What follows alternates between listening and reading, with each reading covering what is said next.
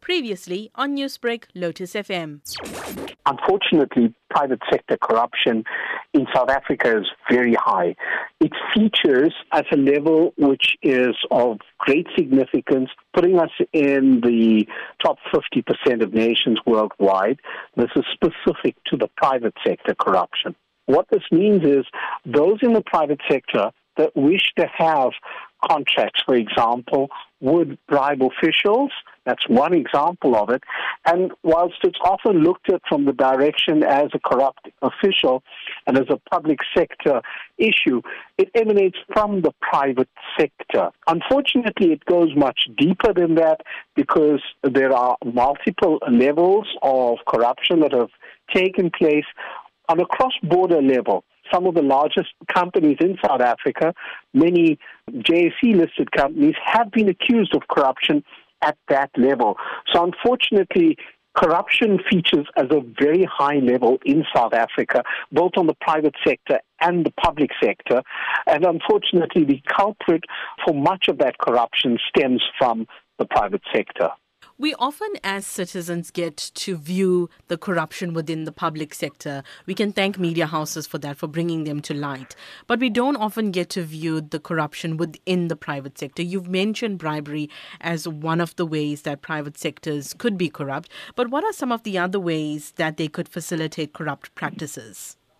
So some of the other ways that corrupt practices are facilitated can often be intercompany, uh, where they are trying to do transactions that are off the radar, so uh, that SARS is not aware of it, for example.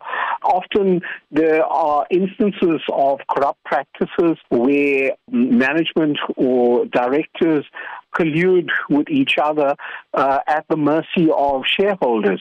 So there are a number of different ways in which uh, corrupt activities take place. This is wrong, and there is often someone that loses out, whether it is government, uh, competitors, uh, shareholders, or, or fellow directors.